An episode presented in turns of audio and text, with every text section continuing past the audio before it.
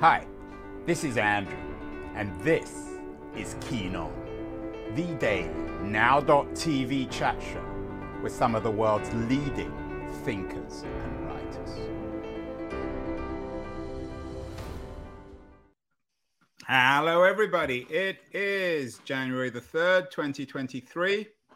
New year, but sometimes, even in a new year, the themes are all old. The year already seems old. I've been reading about British decline, something in Brad DeLong, the great UC Berkeley economist who's been on the show. He connects with a piece by Adam Tooze, who's also been on the, not on the decline, who's been on the show. He writes Tooze about nostalgia for decline and connects with a piece by David Edgerton on British declinism in The Guardian. Edgerton has also been on the show. So some things never change, thinking about the United Kingdom and the cult or the culture of decline. It's appropriate for this show because we're talking about London in 1946, a fictional book, a new book, just out in the US at least, by my guest, Beezy Marsh, Queen of Thieves, which invites us to go back to 1946 in London. Never seemed in my mind to be that long ago, but it's almost a century now. Beezy is joining us from just outside Oxford.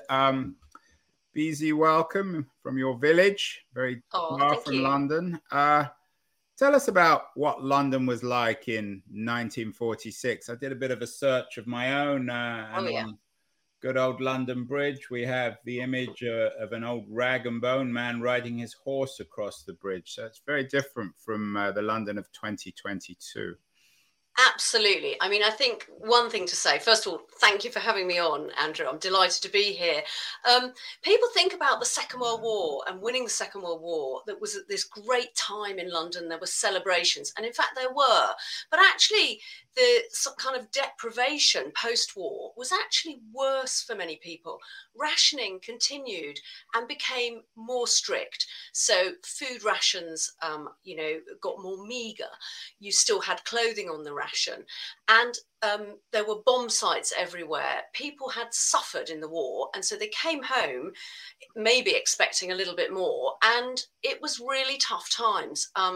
The welfare state wasn't set up. We didn't get the NHS until 1948. So people were still paying for things like, basic healthcare. If you needed a GP, you had to somehow find the money. People's housing was damp. It was dirty. There just wasn't housing provision for people. So these were really grim times. And for me as an author, I felt this was quite a fascinating period because there is a great appetite for World War II historical fiction. But I didn't feel that anyone had really gone into London, what London was really like at that time. It's not what we might think. Yeah, it would be really bizarre to take one of those Londoners from 1946, perhaps this gentleman riding his horse across London Bridge, and bring him back to the London of 2022. I think they'd be amazed. Not that there isn't poverty or suffering in the London of 2022, but it's of an entirely different kind. Nature.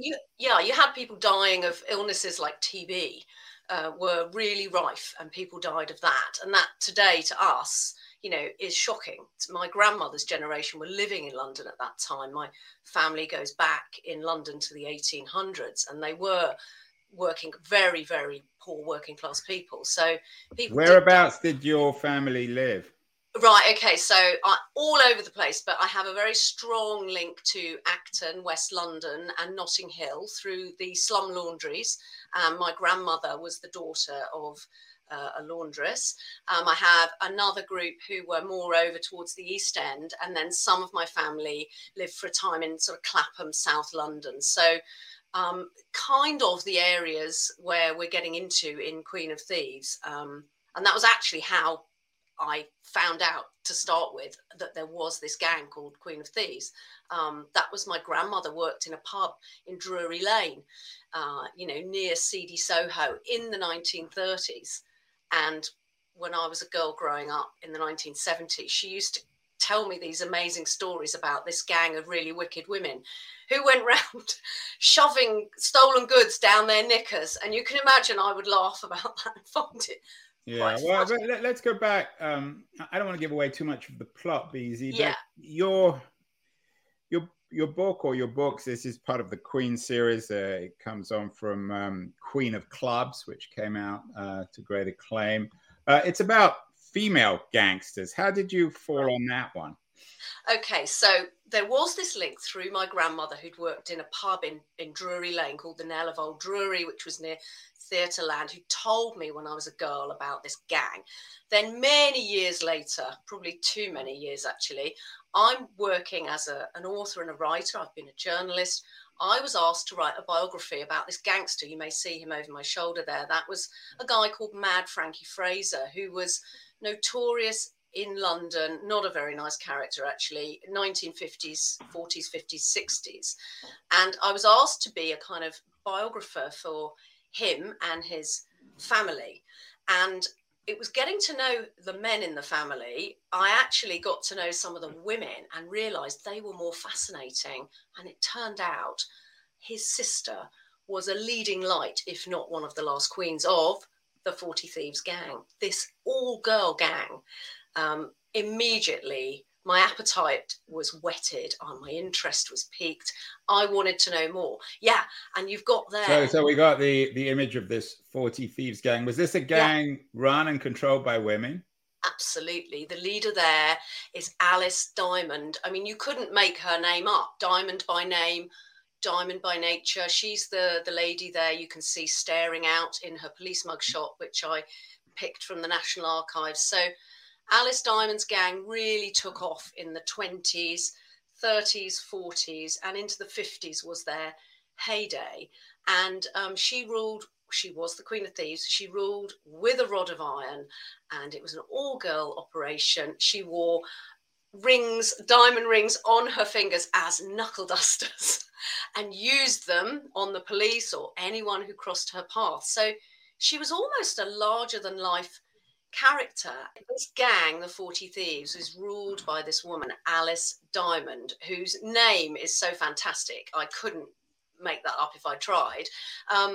She basically stood 6 foot tall, and you can see her there in the police mugshots that I dug out from the National Archives, and she wore a row of diamond rings which she used as a knuckle duster, and she was the mastermind for this all-female gang which tried to carve, and actually did carve very successfully, themselves a path through the gangland of it began in the 20s really, 20s, 30s, 40s, 50s. So it's that first part of the 20th century, through the streets of Soho and from their den in South London, into this world that we traditionally think of as a kind of a man's world.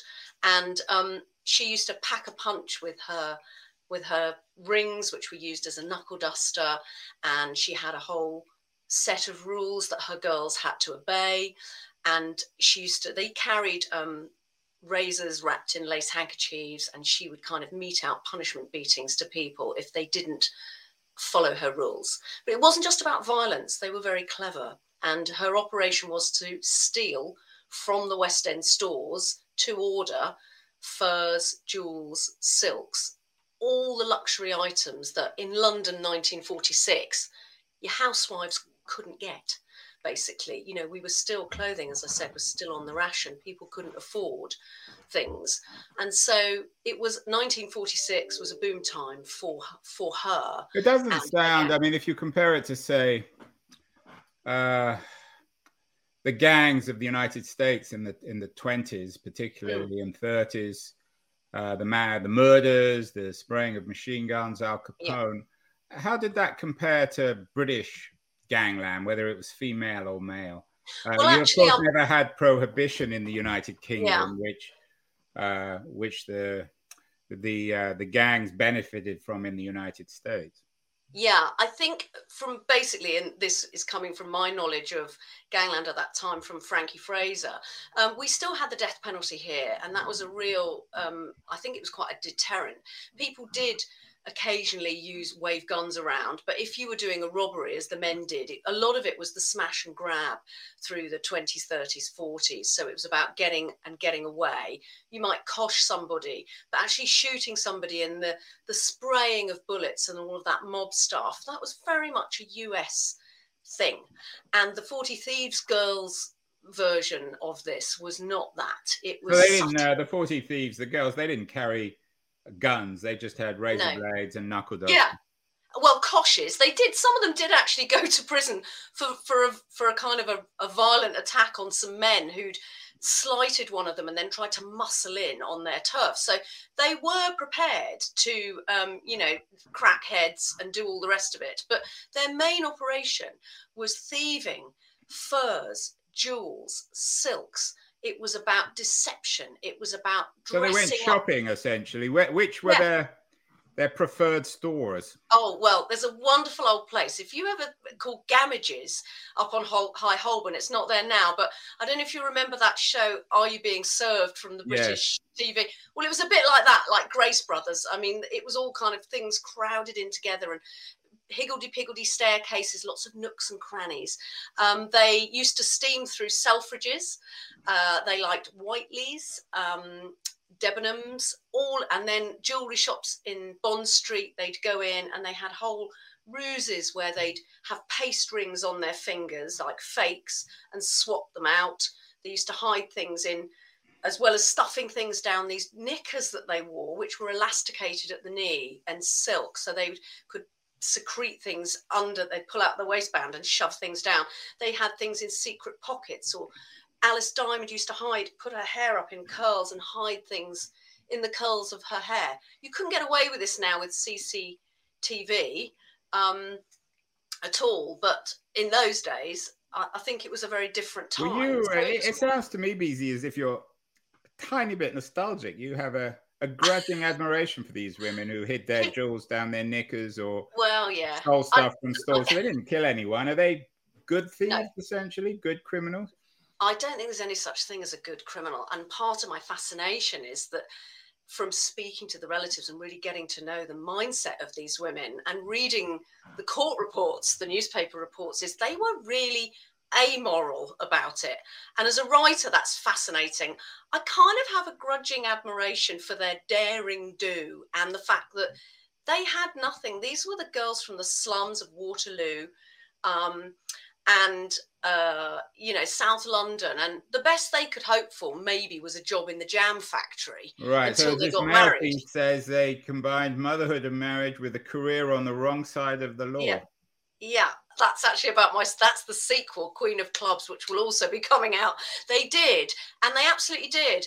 So this actually was the 1950s, the Queen of Clubs. That's where they kind of moved into Soho and actually running clubs, which is, again, a whole other side of things.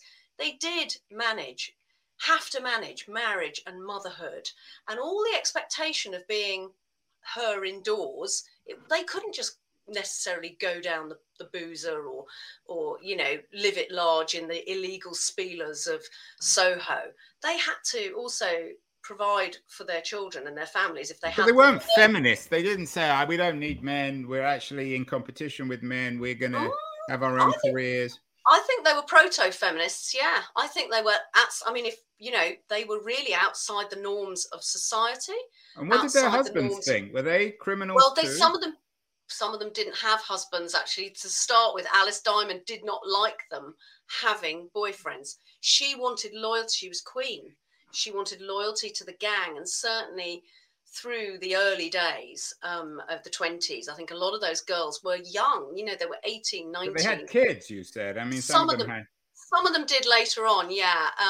Frankie Fraser's sister, Eva, who was one of the later queens in the 40s and 50s, certainly had kids, absolutely. Her husband didn't like the fact that she went out. It's called hoisting, what they did. They were hoisters. There's this slang term meaning shoplifting and stealing. He didn't like the fact that she was a hoister. So there's that pressure of what men really wanted for their partners or their wives. And again, as an author writing in that era, that's really fascinating for me. How do you balance that?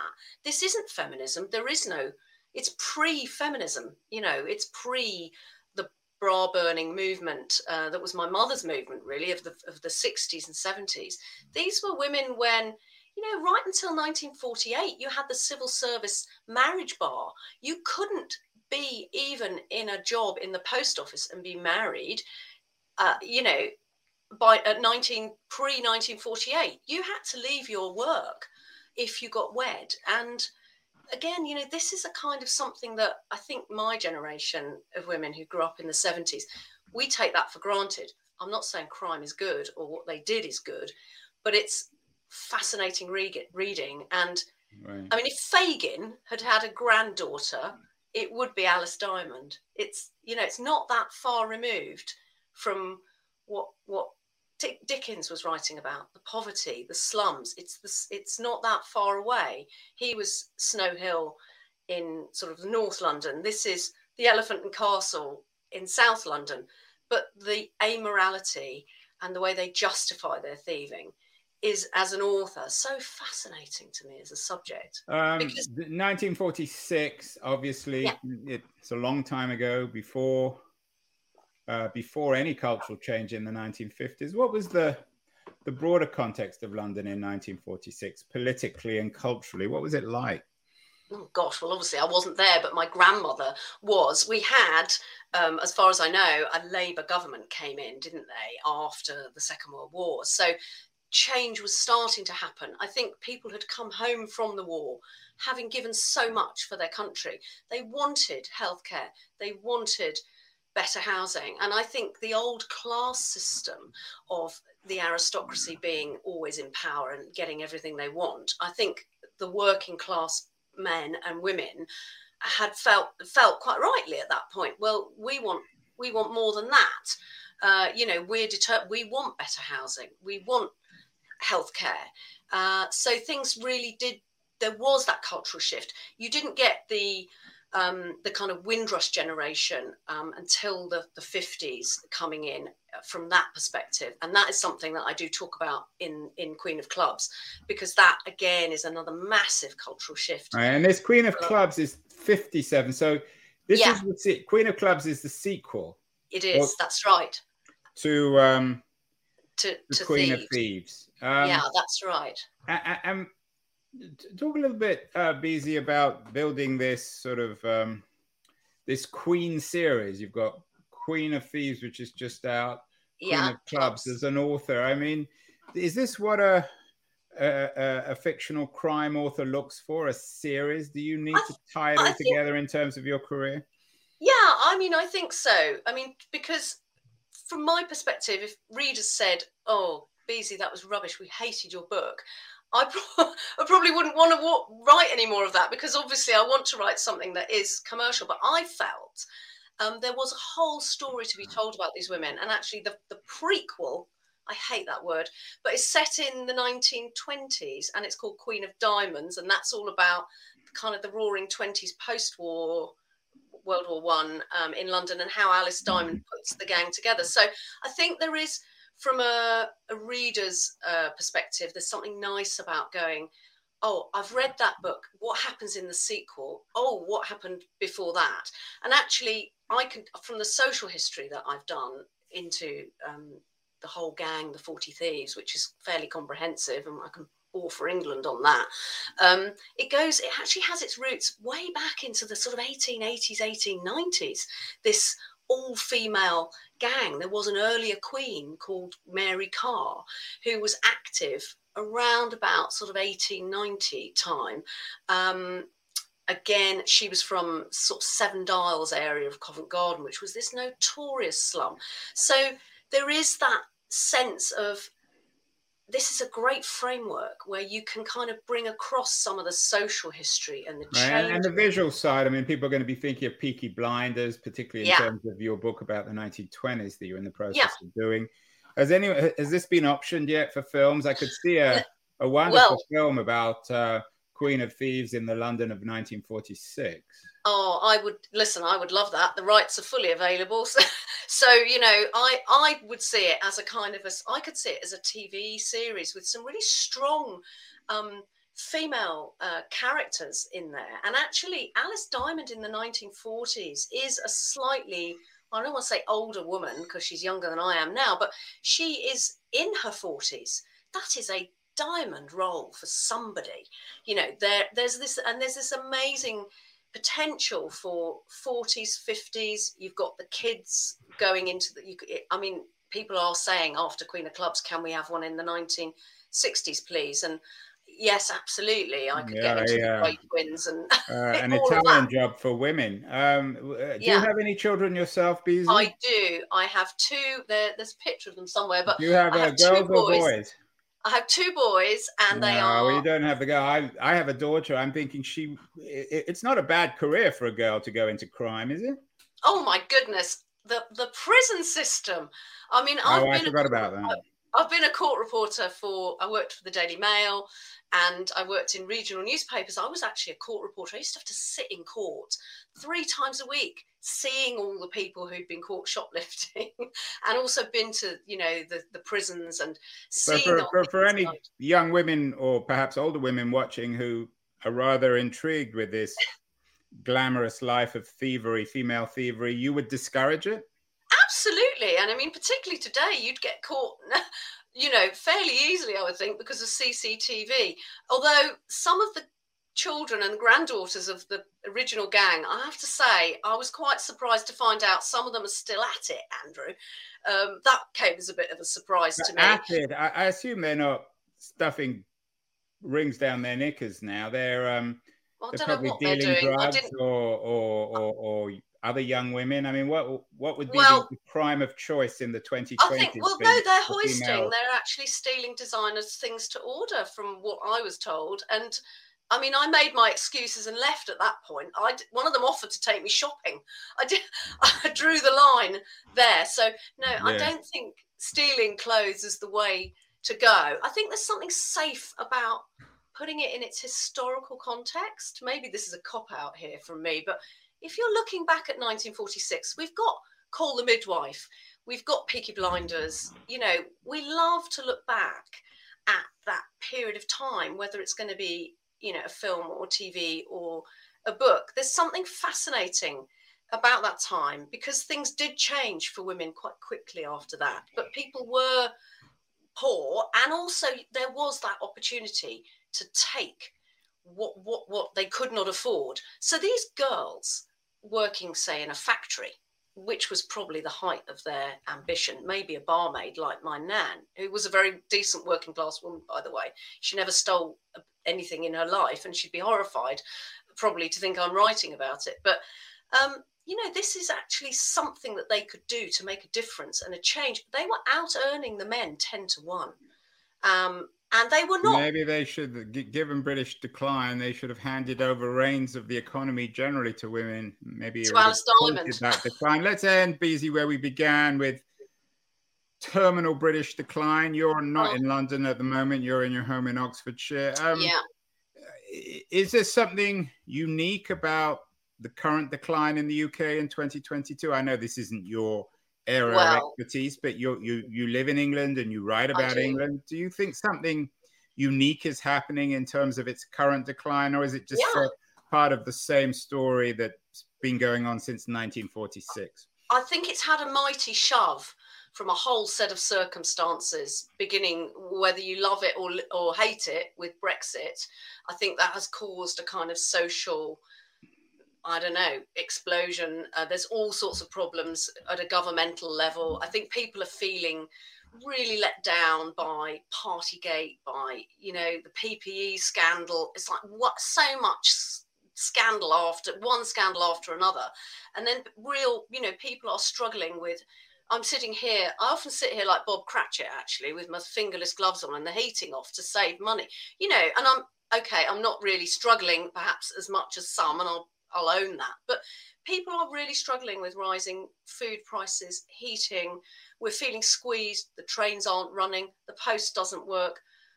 Nurses are on strike. I have huge sympathy, I'm sure, as a lot of people do, for our absolutely brilliant workers, NHS, essential workers.